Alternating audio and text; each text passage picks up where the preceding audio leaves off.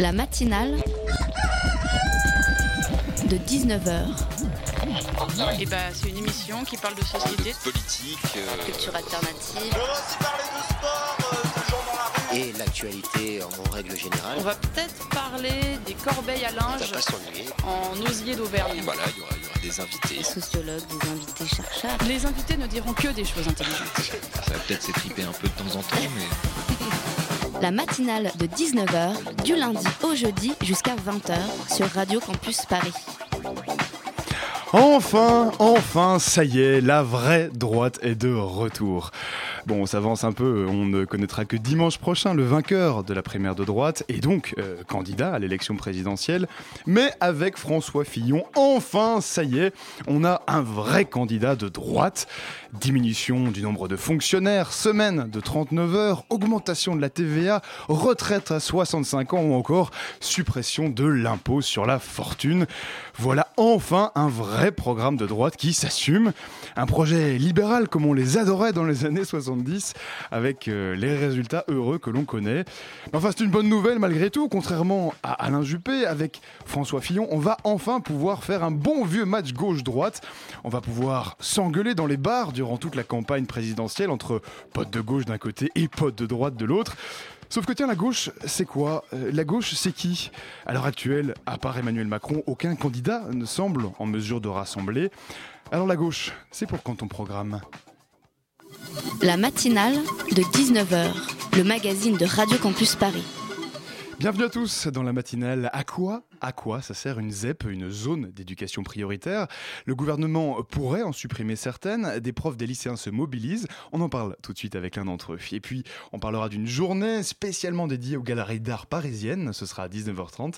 Alors, restez bien connectés sur le, 19 sur le 93.9 puisque, comme le dit le générique de l'émission, les invités ce soir ne diront que des choses intéressantes. Vous êtes enseignant, je suis psychologue, envoyé par le ministère de l'Éducation pour vous aider à faire face aux petits problèmes de discipline que vous rencontrez parfois dans les ZEP des US. ZEP des US, zone d'enseignants paniqués en zone urbaine sensible. Alors pour se mettre dans l'ambiance, je vous demandais de bien vouloir faire un petit chahut. Non, attendez, non, là on n'est pas en ZEP, on est à Versailles. hein. Je vous demandais un vrai petit chahut de ZEP.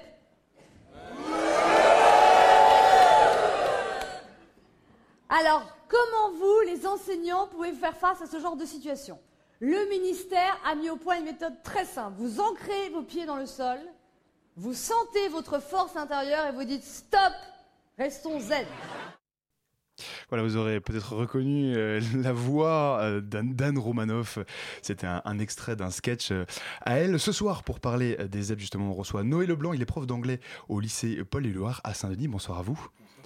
Euh, quand on entend ces clichés euh, sur les, les ZEP, bon évidemment c'est humoristique, mais euh, est-ce que ça, vous amuse ou bien ça vous énerve?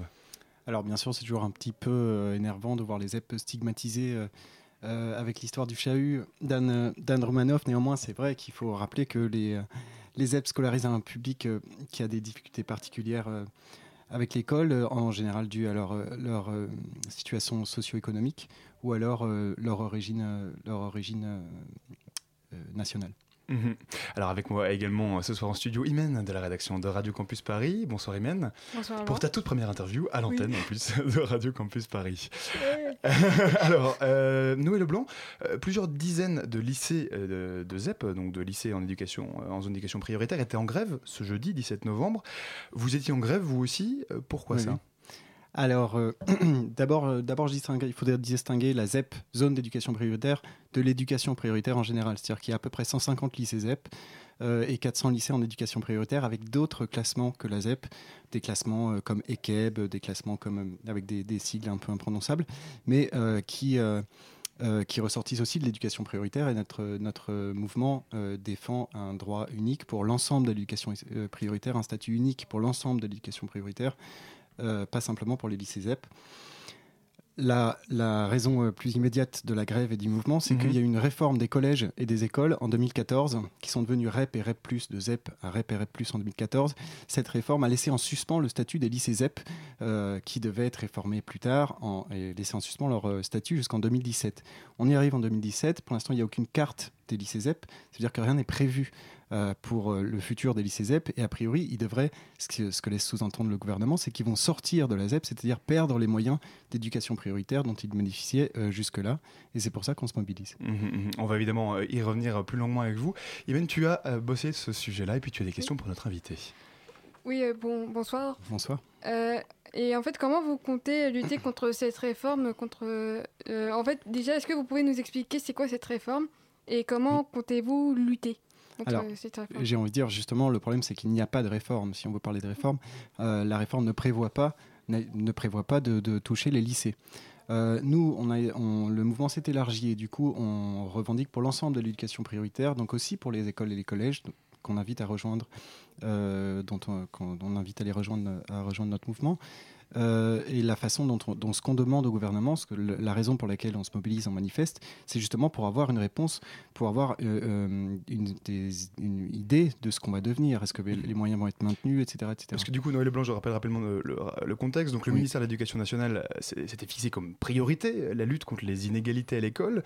En 2014, il y a donc une réforme qui a été entreprise, une révision de la carte de- des ZEP, euh, des zones d'éducation prioritaire, mais cette réforme, elle ne concernait pas les lycées. Elle ne vous ça. concernait pas. Oui.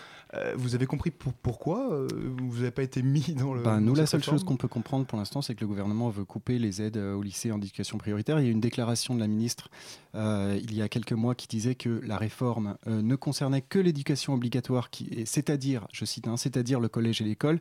Donc selon elle, l'éducation obligatoire dure jusqu'à 16 ans en France, c'est-à-dire y compris jusqu'au lycée. Elle s'arrête pas à la fin du collège, on a 14 ans. Mais là, la ministre disait clairement, donc la réforme de l'éducation priori- prioritaire, oui, ne concerne que les écoles et les collèges. Donc laisser sous-entendre que nos moyens d'éducation prioritaire en lycée allaient disparaître. Alors, ils n'ont pas encore disparu, euh, ces moyens, ils ont été prolongés. Ça Alors, une, première dépend, période, oui. euh, une première période a été prolongée, sa- sauf erreur, hein, et puis maintenant, ça a été prolongé jusqu'en 2019. Alors, oui, mais ça, non, ça vous rassure pas je- plus que ça. Ouais, non, je vous arrête. euh, D'une part, ils ont commencé à disparaître dans certains endroits, en particulier, euh, notamment pour les agents, les agents, c'est-à-dire le personnel de service dans le, le département, le- la région plutôt maintenant qui s'appelle Hauts-de-France. Il y a des agents en ZEP de- qui sont vus retirer des primes, qui sont mis en grève, alors même que les grèves, euh, alors même que les enseignants dans, dans les lycées où ils étaient n'étaient pas en grève. Donc, il y a Euh, déjà eu une certaine. euh, Donc, il y a, de y certains, il y a certains lycées qui, où ça commence déjà, Mhm. les, les classes augmentent, etc., les nombres d'heures défendent. Ce qui a été, ce qui a été euh, euh, accordé suite au, suite au mouvement, hein, c'est-à-dire qu'au début, le, au tout début du mouvement, la ministre nous a dit c'est un mouvement local, allez voir l'inspection académique.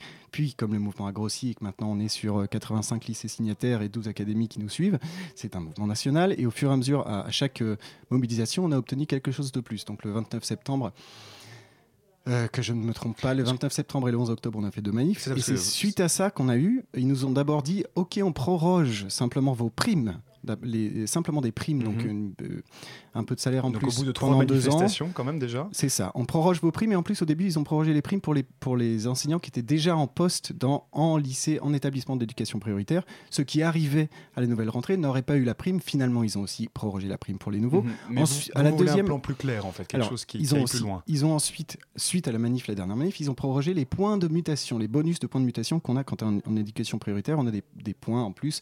Au bout d'un certain nombre d'années, au bout de 5 ans, au bout de 8 ans, on a une bonification de mutation. Donc on peut demander à rentrer, par exemple, en province, si pour les personnes qui viennent de province, ils ont aussi prorogé ça qui devait disparaître. Mais nous, c'est pas du tout, c'est presque insultant de nous donner, nous donner ça, parce que nous, on se bat pas même si euh, ça peut être important hein, pour euh, ceux qui ont des, dont les salaires sont moins importants, on se bat pas essentiellement pour nos salaires, pour nos points, pour nos billes, pour nous. On se bat pour les élèves et donc on se bat pour des moyens bien plus importants. On se bat pour des heures qui permettent de faire des demi-groupes. On se bat pour être deux profs principaux par classe au lieu d'un seul. On se bat pour qu'il y ait plus de CPE par élève que euh, dans un établissement classique, etc., etc. Plus de surveillants, etc., etc.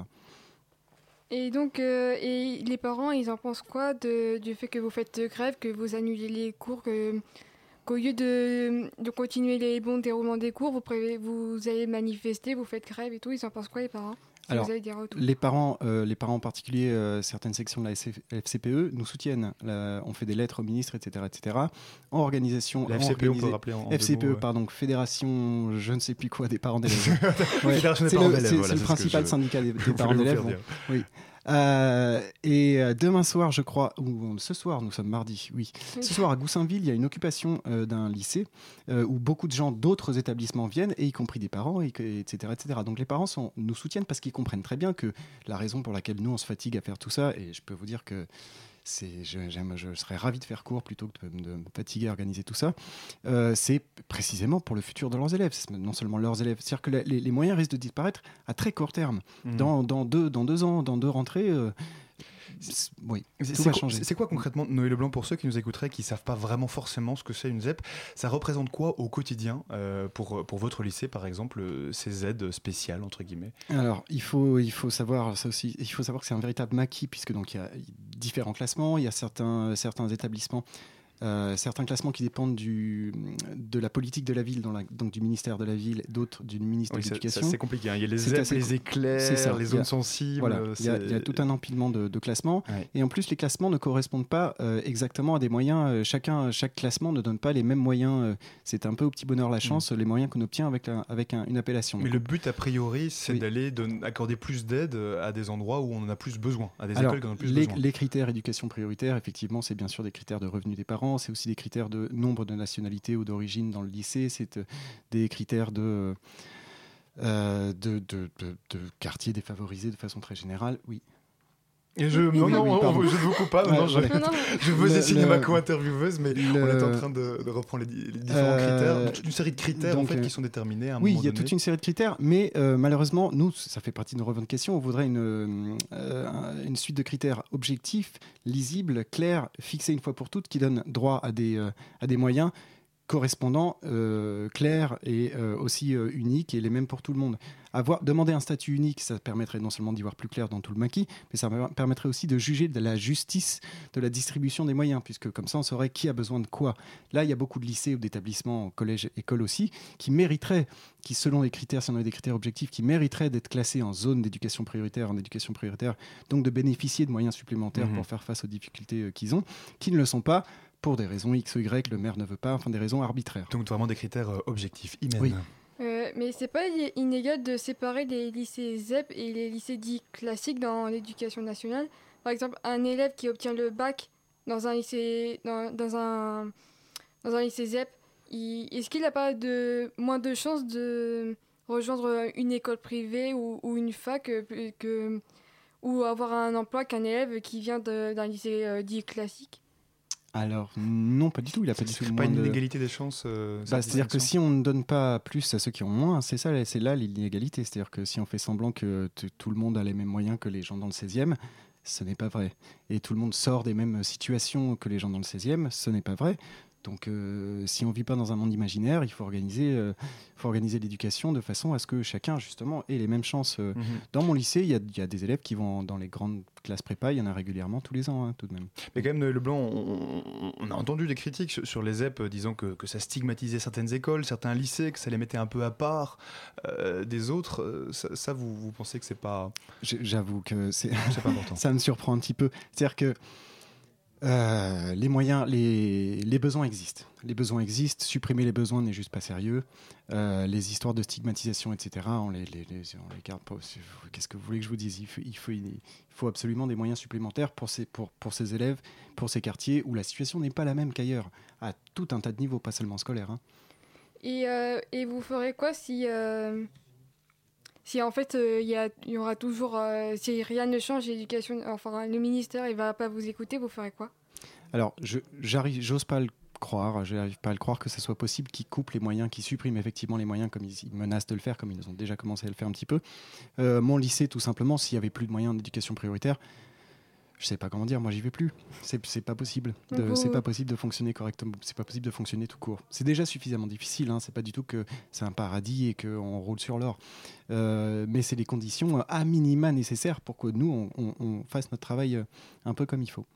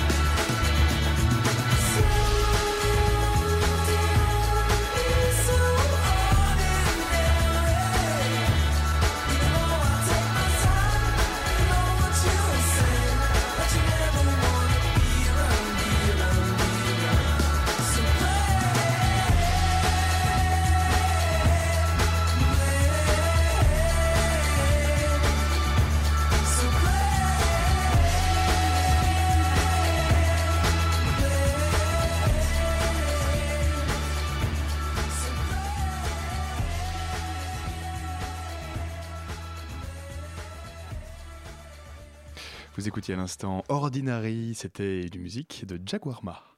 La matinale de 19h du lundi au jeudi jusqu'à 20h sur Radio Campus Paris. On est toujours avec Noé Leblanc, il est prof d'anglais au lycée Paul-et-Loire à euh, Saint-Denis. On parle avec lui euh, des ZEP. Alors on parlait euh, durant la pause, euh, Noé Leblanc, euh, de ce que représentaient concrètement les aides aux écoles, les, les aides publiques aux, aux écoles en, en ZEP, en zone d'éducation prioritaire. Concrètement pour vous, ça veut dire quoi d'être en ZEP, d'être prof en ZEP Par exemple, dans mon lycée, d'être en ZEP, ça veut dire par exemple des classes à, à effectifs plafonnés. Donc, par exemple, dans mon lycée, les secondes sont à 23 élèves, ailleurs, ça va être 30, 35. Euh, dans les euh, premières terminales technologiques, c'est aussi 23 élèves, ailleurs, c'est 30, 35. Dans les premières et terminales générales, c'est 30 élèves maximum, ailleurs, ça peut aller, c'est fréquent, jusqu'à 40. Donc, euh, vous voyez, c'est du simple au double, pratiquement le nombre d'élèves par classe. Et c'est important pour vous d'avoir justement moins d'élèves? Je pense que tous les enseignants vous le diront, le nombre d'élèves est absolument déterminant pour l'apprentissage qui se passe en classe, spécialement pour les élèves qui sont plus en difficulté, qui Mhm. ont besoin de plus d'attention. Donc ça joue au nombre d'élèves par classe, euh, ça se joue aussi au, ça se joue aussi pardon, au nombre d'heures que vous, vous avez concrètement, euh, ou bien de l'équipement matériel? Alors, le- le- les petites classes, ça veut dire beaucoup de- d'heures de, DHG, de dotation horaire globale, ça veut dire plus d'heures d'enseignement. C'est comme ça qu'on peut faire plus de classes, donc plus des plus petites classes. Euh, mais il y a aussi, comme je disais tout à l'heure, le fait qu'on soit deux profs principaux. Il y a aussi plus de CPE, plus de surveillants, plus de euh, moyens en général euh, pour organiser des projets, des voyages, pour équiper le lycée, tout un tas de choses comme ça. Qui, qui je dois dire, compense mal, hein, compense insuffisamment les, le, comment dire, le déficit avec lesquels les, les élèves arrivent à l'école. Mhm. Imen. Euh, en fait, moi, je voudrais vous poser une question sur euh, le mouvement Touche pas à ma ZEP. Oui. Et euh, en fait, pourquoi vous avez choisi ce nom Touche pas à ma ZEP En fait, est-ce que c'est une référence à Touche pas à mon poste ou à Touche pas à mon pote? Est-ce que c'est pour plus toucher euh, les gens? Mm.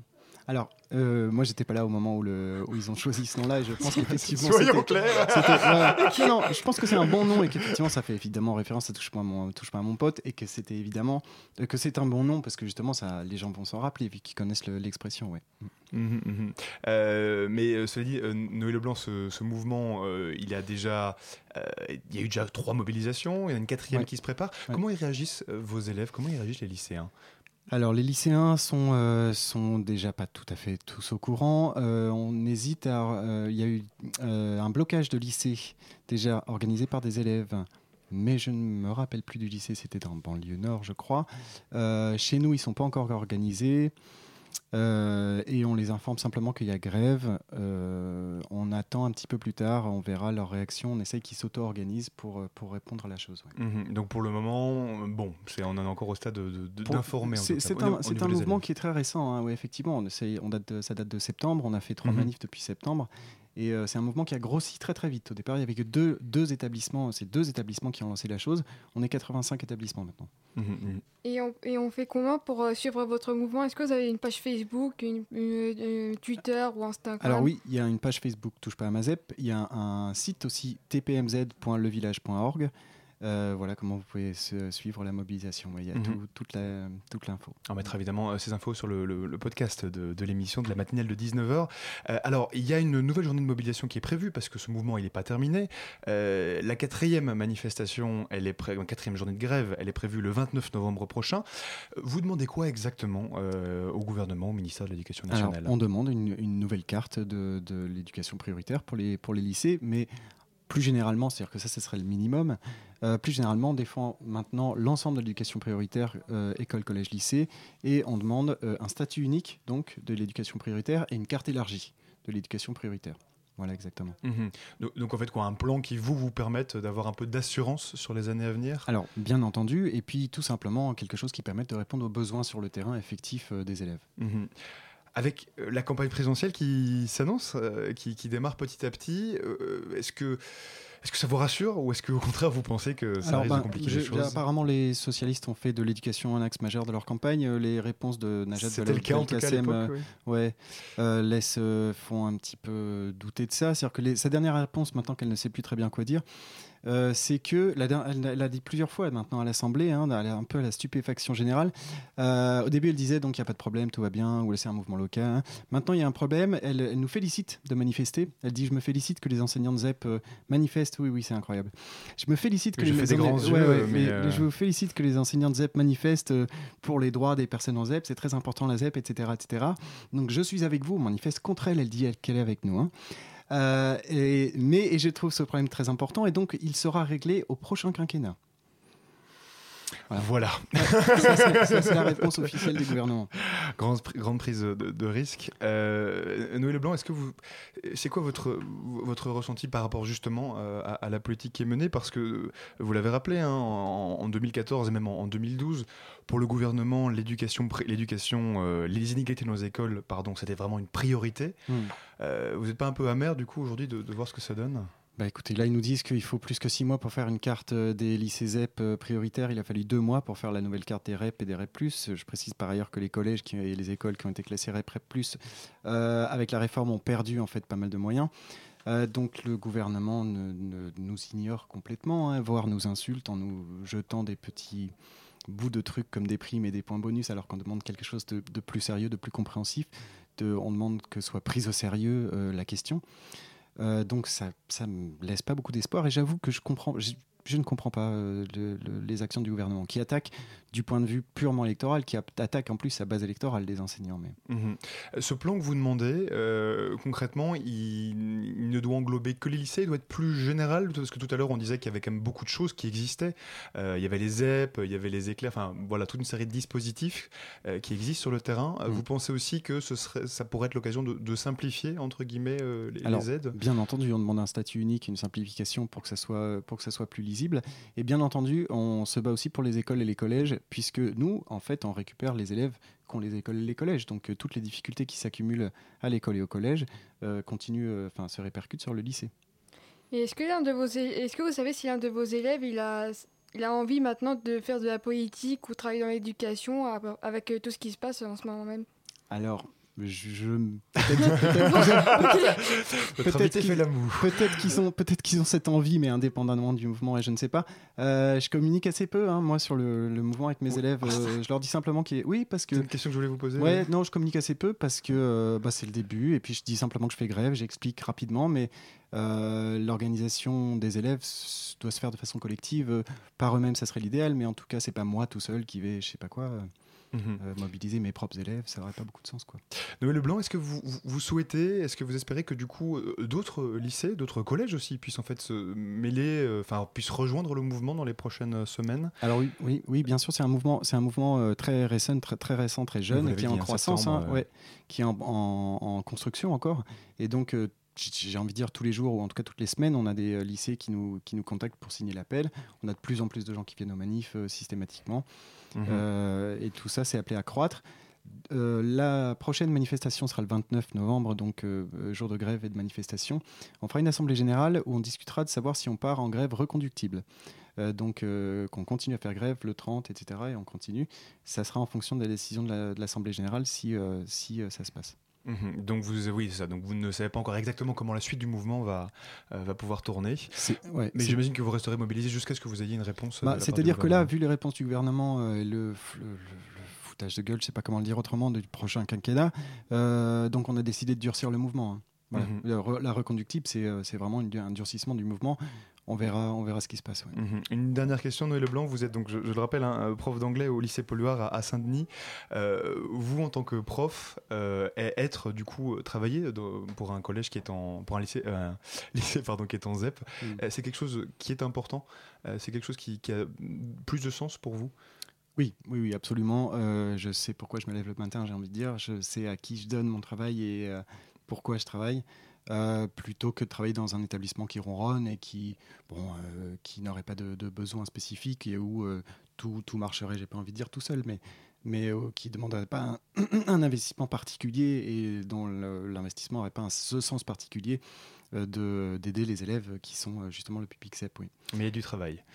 Il y a du travail, mais c'est riche aussi, hein, c'est beaucoup plus intéressant, je veux dire, c'est beaucoup plus riche, ça m'amuse beaucoup plus, ça m'intéresse beaucoup plus que si j'étais dans un, établissement euh, classique ou, ou qui ronronne. Il y a beaucoup d'établissements classiques où ça se passe pas bien non plus et qui ont besoin de, de plus de moyens. Mhm, mhm. Ouais. Mais donc il faut qu'on puisse pour ça vous en donner évidemment les euh, moyens. Merci beaucoup Noël Leblanc d'être venu nous parler ce soir. Et bon courage pour la suite du mouvement. Merci.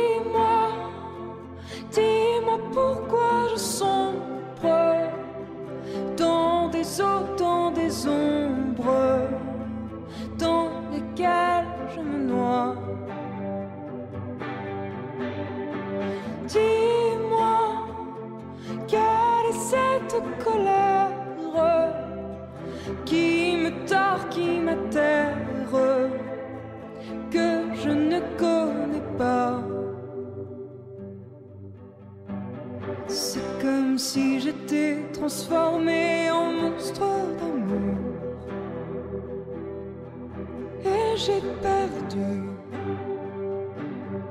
famille et bravoure.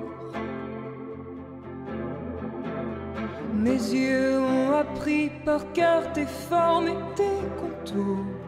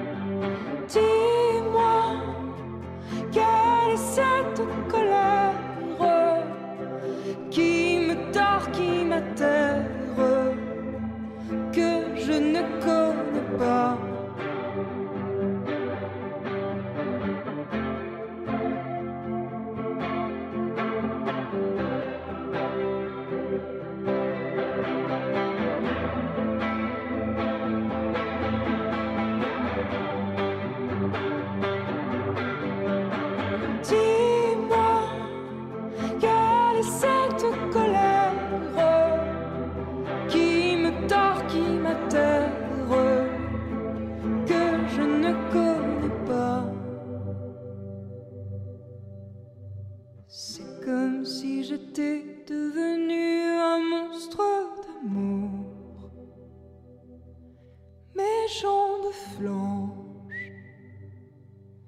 Mon cœur est lourd. Mon cœur est lourd. Vous écoutiez à l'instant Monstre d'amour. C'était Clara Luciani. La matinale de 19h sur Radio Campus Paris. Et après avoir entendu une chanson d'amour, eh bien, eh bien, j'ai une question pour vous. Qui qui a écouté la semaine dernière le nouveau rendez-vous Le nouveau rendez-vous, c'est l'émission énervée du soir sur France Inter de 22h à minuit. Je crois d'ailleurs, Clara, qu'elle t'a passablement énervé cette émission. Elle m'a passablement énervé et c'est le cas de le dire. Pourquoi alors que pourtant, tout commençait si bien au début de l'émission. Quand la radio décidait de parler de radio, j'ai eu une grande lueur d'espoir. Bah oui, a priori. Pour résumer, l'émission se posait la question où en sont les radios libres 35 ans après la libéralisation des ondes? Avec en invité des anciens et pas mal de nouveaux de la radio, à la fois Jean-Yves Lafesse, humoriste qui a commencé avec Carbone 14, mais aussi Sylvain Delfaux, secrétaire général du syndicat professionnel des radios associatives, Mehdi Aoudik pour représenter Ar- Arte Radio et en guest star de la radio associative, il y avait Fanny Caté, notre chère Bah oui, présidente de notre Radio présidente, Campus Paris. Qu'on embrasse d'ailleurs, qui nous écoute tous les soirs avec amour. Donc c'était un programme de choix qui annonçait de grands débats sur la radio, sur son évolution, sur les différentes pratiques qui se créent, notamment sur le web. Enfin ça, c'était le programme. Mhm. C'était sans compter le brouhaha incompréhensible qui a brouillé nos ondes pendant une heure. Hmm, un brouhaha. Ah, mais un brouhaha? Bah, L'émission commençait au début plutôt pas mal en se rappelant les 400 coups de la radio libre quand les ondes devenaient, euh, étaient devenues un immense terrain de jeu sous la houlette notamment de Jean-Yves Lafesse. Mhm. À cette époque-là, c'était assez drôle. À part que finalement, le nouveau rendez-vous oublie tout simplement de nuancer le propos. C'est donc à grands coups de fausses questions que l'équipe du nouveau rendez-vous se crée sa bulle d'autocomplaisance. Pour eux, pas de renouveau au crépuscule des radios libres. Et là, on commence à tomber dans un gigantesque C'était mieux avant, sous le patronage de son chroniqueur Christophe Bouteiller, d'une condescendance sans nom, sous les rires de toute l'équipe. On écoute. Des événements forts sur les radios libres ces dernières années Il est dingue. Alors parce que la liberté, c'est- que l'investigation, c'est ça. Pour, Non, mais- pour vous, c'est ça la, non, la non, non, définition. L'élection de Clinton, c'est. euh, Non, mais nous, est-ce qu'il y a c'est eu des moments- Je vous pose la question est-ce qu'il y a eu des moments forts? Des À- moments de radio, comme on connaissance, dit, à votre vous connaissance, Des moments de radio. Mais des moments de radio, on, connaissance, on- on le crée tous les on- C'est difficile de vous rappeler. euh, Non, non, mais on le crée, on le crée tous les jours. Avec tous les programmes qu'on propose, il faut les écouter. Cette richesse de radio. Bah, le problème, c'est justement qu'ils doivent plus l'écouter depuis un bon petit moment la radio, de- peut-être depuis les années 80 d'ailleurs. Visiblement, oui, c'est assez clair. Bon, alors s'ils n'écoutent pas la radio, qu'est-ce qu'ils reprochent aux radios associatives? Qu'est-ce qu'ils nous reprochent en fait? Eh ben, la radio associative se fait attaquer finalement par ce qui est sa plus grande noblesse, c'est-à-dire l'engagement bénévole, notre plus grand gage de liberté, on pourrait dire. Fanny tente de l'expliquer. À partir du moment où on considère que des gens font ça de manière désintéressée, il y a une certaine folie qui se crée, d'où une liberté. À quoi on lui répond Bah non, Ah, non, mais- on va faire de l'argent évidemment. Attends. Et là, c'est le début de la dégringolade. Ah ouais, on n'est pas dans un échange, on est juste dans une immense incompréhension. Mhm, donc il faut faire des thunes et sinon évidemment c'est pas intéressant. Alors bon, cette émission énervée euh, du soir sur France Inter, elle, a- elle en a énervé plus d'un si je comprends bien. Ben, je crois que j'ai pas été la seule à avoir voulu pousser mon coup de gueule et je ne le pousse pas qu'au nom de Radio Campus Paris, mais au nom de tous les gens qui aiment fondamentalement la radio. Et je me suis dit, pour montrer qu'on est toujours libre, pourquoi ne pas utiliser l'instrument même de notre liberté et rappeler ce pourquoi des jeunes pirates des ondes se sont battus pour la libérer à la fin des années 70, c'est-à-dire s'exprimer. Pourtant, pour eux, s'exprimer, c'est notre faiblesse. Si nous ne sommes pas libres, c'est justement parce que nous sommes financés par un fonds de soutien à l'expression radiophonique qui s'appelle FSER, et notre plus grand défaut, ce serait d'être obligé de donner la parole aux gens, de prendre le temps de les écouter. Laurent Goumard lâche un cri du cœur. On a envie de mourir quand on a une mission sociale de proximité. à quoi notre, notre présidente tente de répondre?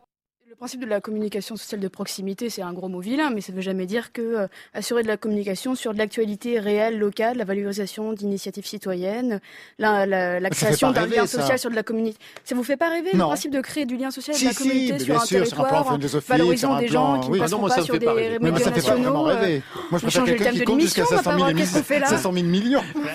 Qu'est-ce qu'on fait là? C'est une très bonne question. Bah, Peut-être que finalement, à France Inter, ils ont tout simplement oublié qu'ils avaient une mission de service public. Et là, encore plus qu'un chèque générationnel qu'on avait senti au début, l'émission vire au choc des valeurs.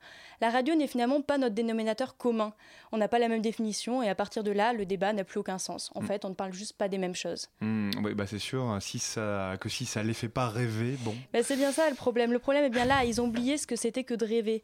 Peut-être qu'à Radio Campus Paris, on est des grands utopistes, mais c'est que nous, on rêve encore de radio et on croit encore à la force de la radio. Eh oui Quand et, même. Je vais, et je vais finir en citant les mots d'un vieux de la vieille de la radio, Pierre Dac, connu pour ses interventions sur Radio Long bien avant les radios libres. Mhm. Parler pour ne rien dire et ne rien dire pour parler sont les deux principes majeurs et rigoureux de tous ceux qui feraient mieux de la fermer avant de l'ouvrir. À bon entendeur.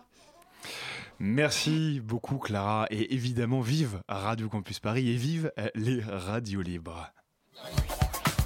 La matinale de 19h, le magazine de Radio Campus Paris. Du lundi au jeudi jusqu'à 20h. Et si on profitait de notre dimanche pour aller visiter, tiens, les galeries d'art parisiennes par exemple On reçoit à présent Lorraine Janos, elle est déléguée générale du comité professionnel des galeries d'art. Elle organise un projet appelé Un dimanche à la galerie. Lorraine Janos, bonsoir. Bonsoir. Euh, avec moi également en studio Alice de la rédaction de Radio Campus Paris. Bonsoir Alice. Bonsoir. Euh, alors, L- Lorraine Janos, ce dimanche 27 novembre, dès 19h, il y a un grand nombre de galeries, hein, pas moins de, de 100 galeries d'art à, Paris qui vont ouvrir leurs portes au grand public.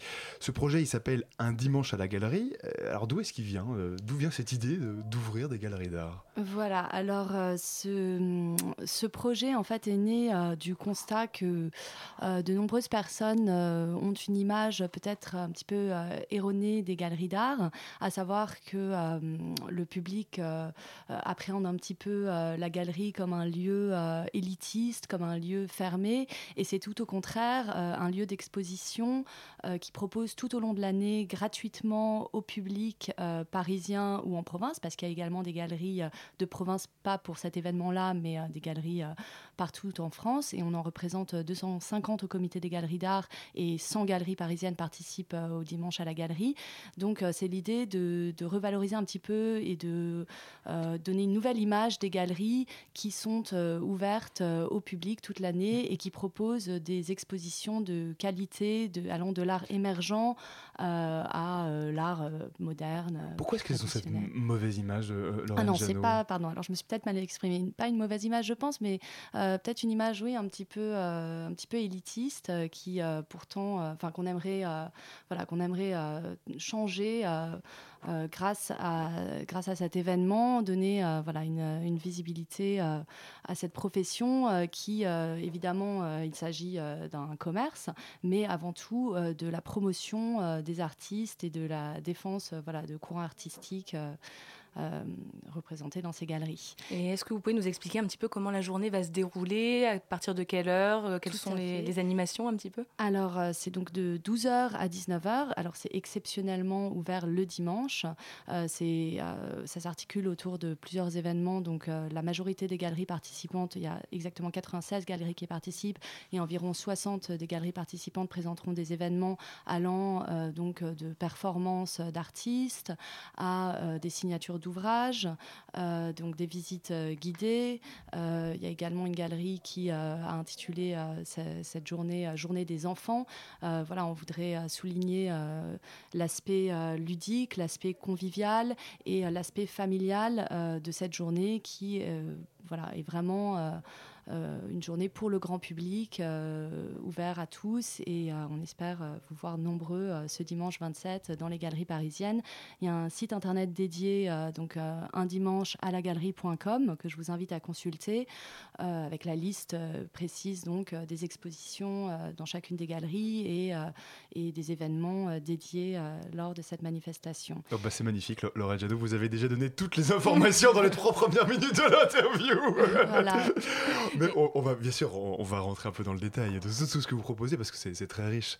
Euh, c'est très riche, évidemment. Il y, a- un ensemble de choses. Vous, alliez dire? Oui, je voulais en fait euh, ajouter que on voulait aussi que cette journée soit par- participative et nous avons euh, donc initié un vote euh, du grand public, donc un vote pour la meilleure exposition.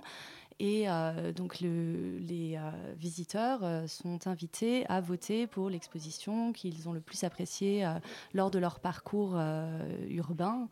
Euh, voilà, donc. euh, Donc il y a aussi moyen de, de voter du coup en ligne pour faire participer le public. Exactement. Et justement, euh, sur le parcours qu'on découvre sur le site internet, euh, qu'on a consulté euh, en préparant cette émission, euh, on a remarqué donc il y a trois quartiers euh, qui sont particulièrement représentés euh, le Marais, Saint-Germain-des-Prés et Belleville. Euh, en quoi ce sont des lieux euh, clés euh, à Paris pour les galeries? Alors, euh, il s'avère que je dirais que le quartier le plus emblématique euh, de, actuellement, hein, pas, de nos jours, euh, des galeries, c'est le Marais, c'est-à-dire que la majorité des galeries sont actuellement implantées dans, dans le Marais et le quartier de Beaubourg, donc près du centre Pompidou. Oui, c'est d'ailleurs, quand on se balade hein, dans, dans- dans le marais, souvent on voit, on voit des galeries à, à gauche, à droite, mais on peut pas forcément y rentrer, j'imagine, en temps normal. Ah si, bien sûr. Elles sont justement ouvertes. Il suffit de pousser la porte euh, qui euh, bon, euh, n'est pas fermée au sens, enfin n'est pas fermée à clé, mais effectivement, enfin, elle n'est pas non plus ouverte comme celle d'un magasin. Donc c'est un petit peu ça dont, dont, dont je voulais parler au tout début de, de l'entretien. Enfin, c'est voilà, c'est pas du tout que les, galeries ont une mauvaise image, mais elles ont peut-être l'image voilà de lieux fermés, alors qu'il s'agit il s'agit de lieux accessibles où le où l'échange est, est vraiment recommandé et, euh, et les galeristes sont des personnes passionnées par leur métier. Euh, voilà, c'est vraiment une profession qui est le plus souvent née d'une passion et cette passion, euh, elle Ils ont envie se de- de la communiquer. Voilà, elle se communique et, euh, et c'est très important, enfin de de, voilà, de, souligner, euh, de souligner cet échange possible. euh, et, Et il suffit du coup de pousser la porte et de rentrer dans la galerie pour la découvrir. Et euh, est-ce que, est que ju- justement vous avez un moyen de mesurer la, la fréquentation euh, des galeries euh, à Paris, vous en tant que, que comité euh, C'est assez difficile, non. Franchement, là, vous me posez un petit peu une question piège. oui, parce que de toute façon que- c'est entrée libre, donc on peut pas, on Voilà, peut pas oui, oui. vraiment. euh, Voilà, c'est certain. peut-être dans les retours que vous avez avec les, les professionnels euh, sur des échanges qui- qui- qu'ils ont avec le public, des retours qui- qu'ils alors, ont. alors euh, donc les, les galeries euh, fonctionnent avec euh, donc elles font des expositions et lorsqu'elles euh, lancent en- entre guillemets l'exposition, ben, il y a évidemment un vernissage et à cette occasion, il y a souvent c'est souvent très festif, il y a beaucoup de, de personnes invitées, de personnes présentes et, euh, et évidemment beaucoup de monde euh, à ce moment-là. Mais Ensuite- par exemple, comparé à il y a quelques, à il y a quelques années, Mhm. euh, par exemple je- à 5 ou 10 ans, est-ce qu'on on peut dire que euh, les galeries d'art, elles suscitent plus ou moins d'intérêt? Ou bien c'est resté Je identique pense, je pense euh, qu'elle suscite. euh, en fait, euh, bon, il y a un phénomène euh, qui n'est pas nouveau, mais il y a le phénomène des foires et des salons. Et d'ailleurs, nous avons d'excellentes euh, foires euh, à Paris. Je pense La notamment FIAC. à la FIAC, je pense notamment à Paris Photo, euh, qui a fer- fermé récemment, mais aussi à une nouvelle foire qui se tiendra au Carreau du Temple, la foire galeriste. Euh, au mois de mars, euh, Drawing Now, euh, le PAD, Art Paris au Grand Palais, bien entendu.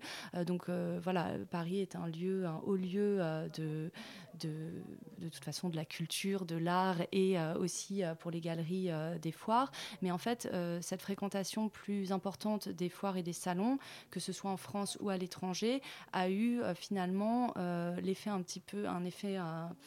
Inverse, inverse, c'est-à-dire que euh, y a peut-être une fréquentation moindre dans les galeries parce que les collectionneurs, et donc là je parle davantage euh, des clients, des galeristes, euh, vont, vont plus souvent en foire euh, et en salon pour faire leurs achats que, que dans les galeries, comme c'était le cas il y a quelques, quelques années. C'est vrai qu'il y a un aspect euh, marchand euh, qui est important euh, dans les galeries. Est-ce que euh, là, l'événement de dimanche, ça va être aussi l'occasion de vendre des œuvres ou euh, je l'espère plus, aussi. euh, voilà, je pense pas que ce soit incompatible. Parce que c'est ça qui leur permet de vivre quand Ah bah, même à ces entendu. galeries. C'est c'est la vente Bien entendu, c'est, voilà, enfin le, le cœur de la profession. Je dirais qu'il y a vraiment euh, un côté commercial et un côté euh, promotionnel. Enfin voilà une une promotion euh, de, comme je vous disais, euh, des artistes et, euh, et, et des courants artistiques. Mais c'est aussi la passion aussi qui- qui les la anime. passion, voilà, tout à fait.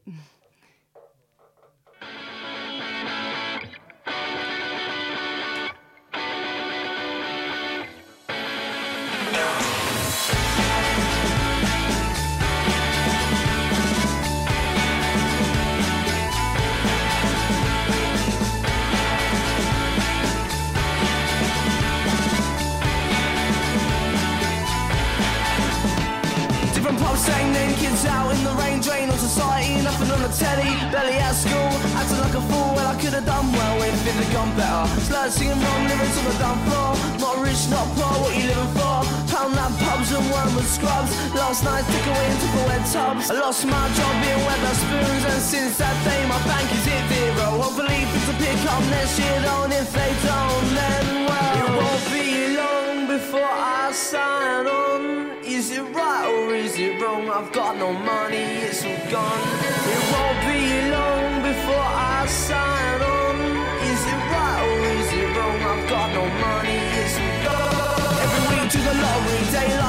Spend more in tickets than it's worth in the long run. Young, dumb, living off mum, waiting for the right time to come. Can't afford the bus that I used to run for. Looking on the wrong side of the law. What for? What's more? Never been abroad. Look around, there's enough to make crazy. It won't be long before I sign on. Gone.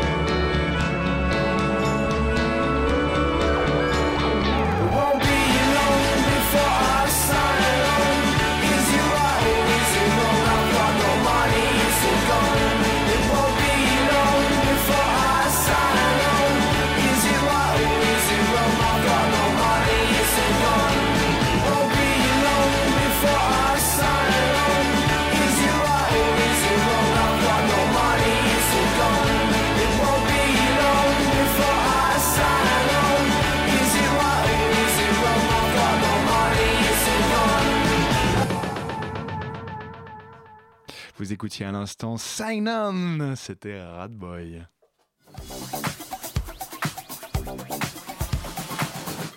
On est toujours avec euh, Lorraine Jeannot, on parle avec elle euh, d'un événement appelé un dimanche à la galerie.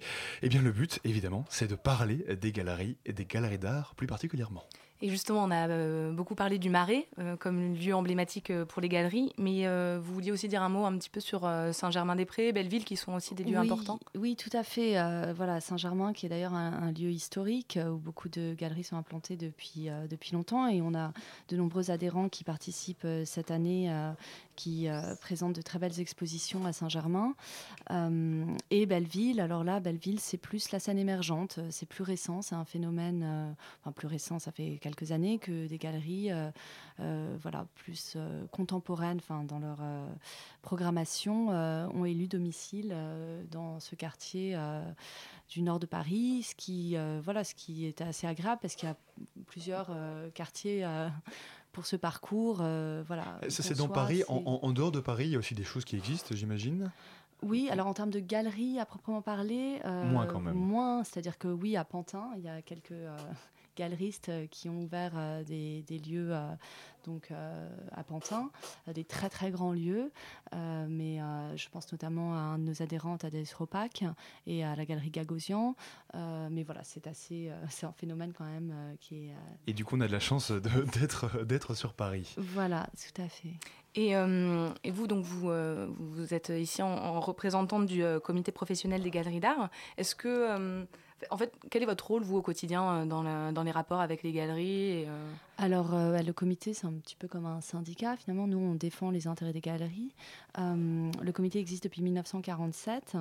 Et, voilà, donc on travaille avec les pouvoirs publics. on s'assure que les galeristes travaillent dans un environnement juridique et fiscal sécurisé. Et on favorise voilà, on- tout l'environnement euh, pour, euh, pour cette profession. Euh, Et vous organisez d'autres événements Alors, au cours de l'année, comme celui euh, de non, dimanche? Non, non, vraiment, un dimanche, c'est l'événement du comité professionnel des galeries d'art. En revanche, on est partenaire de Choices, qui est un événement qui rassemble quelques galeries au printemps. Et, et donc, c'est également d'ailleurs un événement qui a lieu le week-end. Je ne pourrais pas vous communiquer les dates tout de suite, mais, euh, mais on est partenaire aussi de, de nombreux, euh, de nombreuses associations euh, de galeries. Je, pense à, à- aussi à des foires. Enfin, il y a plein de voilà, plein d'actions, euh, tout ce qui concerne la promotion euh, de, des, galeries et de la scène euh, artistique française finalement, et notamment la promotion aussi de la scène artistique française à l'étranger, qui est vraiment l'une des missions actuelles au comité. Et est-ce que vous avez des aides publiques pour, pour vous aider à construire tout ça? Alors, euh, bah, on nous t- des aides publiques, ça, nous travaillons euh, beaucoup avec le ministère de la Culture et euh, nous sommes partenaires pour notamment des résidences à l'étranger, pour dans, dans le cadre de, par exemple, des commissions du CNAP, mais nous n'avons pas non, à proprement parler d'aide financière. ça, ça, c'est vous en tant que, que- que syndicat. Les galeries d'art n'ont pas directement de subvention publique Non, pas du tout. Non. non. Donc elles vivent uniquement, si j'ose dire, de, de la vente du coup de, leurs fait, tableaux oui. au, au quotidien. Euh, et, et ça, du coup, ça, ça marche bien. Je veux dire, sur, sur toutes les galeries qui existent Ouais, à Paris. C'est euh, complexe, c'est une question, enfin voilà, comme, euh, comme souvent, enfin, il y, a des- il y a des grosses galeries qui, qui ont un très très beau chiffre d'affaires, mais les plus petites structures euh, sont, euh, il faut le dire, en difficulté. euh, euh, actuellement et c'est pour cette raison aussi que euh, voilà que nous les accompagnons et que nous essayons de trouver des solutions euh, afin de, de répondre à leurs besoins de, de développement et et voilà, donc euh, c'est certain que c'est pas un moment euh, très facile, mais nous en avons un- pleinement conscience. un et- métier de passionné. Oui, c'est un métier de passionné, un métier de passionné, tout à fait. et donc, si vous voulez vous aussi partager cette passion euh, pour l'art et pour les galeries d'art, c'est donc ce dimanche 27 novembre.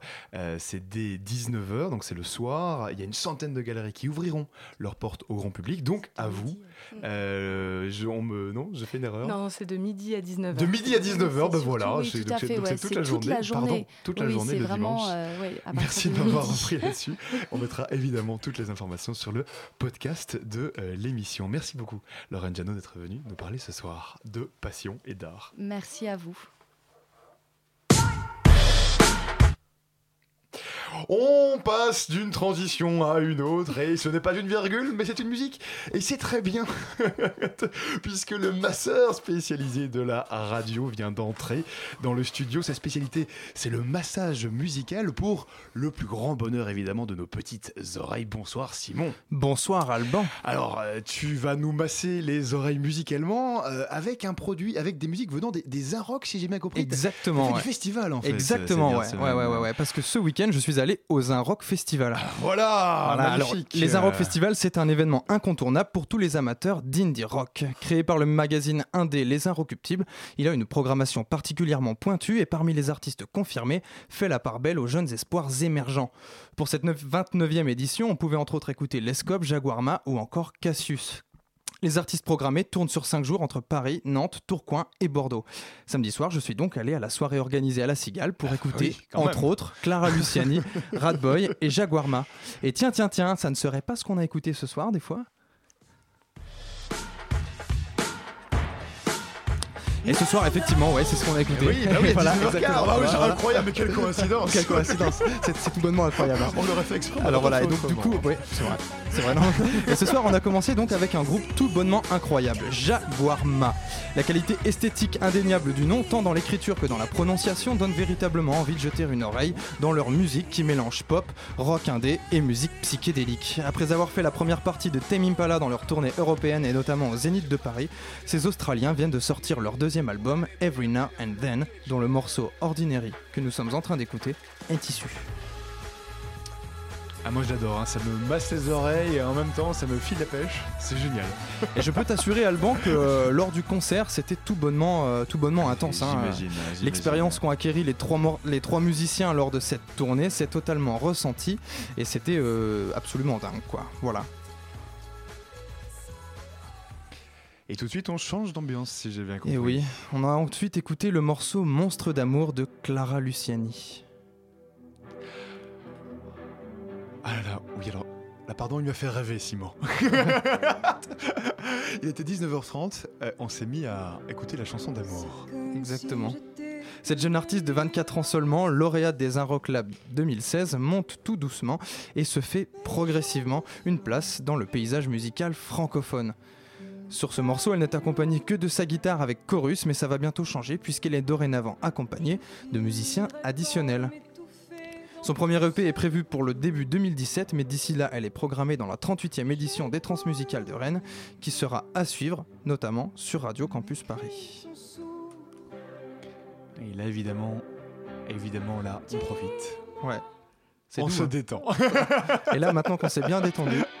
oh. Allez, reparti Allez C'est parti 19h57 sur Radio Campus Paris.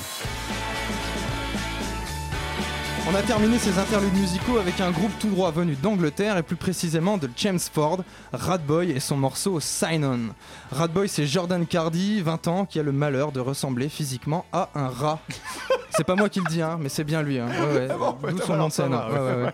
Sur scène, il est avec trois de ses amis rencontrés au lycée et leur show est lui aussi particulièrement dingue. La musique de Radboy mélange hip-hop, rock indé et leur premier album est prévu pour 2017. Ah. I lost my job in Weatherspoons and since that day my bank is hit zero. Hopefully things will pick up. Alors j'ai rencontré et On a le interviewé. réalisateur qui est en train de danse danser Ah ouais.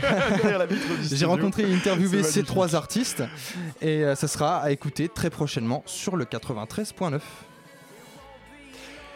Eh bien, merci, merci beaucoup, Julien, d'être venu nous faire la, la chronique euh, des, des in- Oh, Simon, oh là là, oh là là, je confonds tout, mais j'étais encore perdu dans la musique. merci beaucoup, euh, Simon, d'être venu nous euh, masser les oreilles musicalement rien. euh, ce soir. Voilà, c'est déjà tout pour la matinale à aujourd'hui. Merci à Julien qui était à la réalisation ce soir. Merci à Marion, merci à Elsa, grâce à qui cette émission a lieu tous les soirs. Si vous avez manqué une partie de l'émission, vous pourrez la retrouver en podcast d'ici quelques minutes sur le site de l'émission, sur radiocampusparis.org ou sur notre page Facebook, la matinale de 19h. Vous pourrez aussi, hein, si par hasard demain à 13h vous êtes devant votre ordinateur, réécouter la rediffusion euh, de l'émission. Euh, ce sera euh, en direct à de 13 à 14h sur radiocampusparis.org. Tout de suite, restez bien connectés sur le 93.9 puisque c'est l'émission On veut du solide qui arrive dans votre radio. Nous, on vous dit à demain pour la matinale. Bonne soirée à tous. Vive la radio.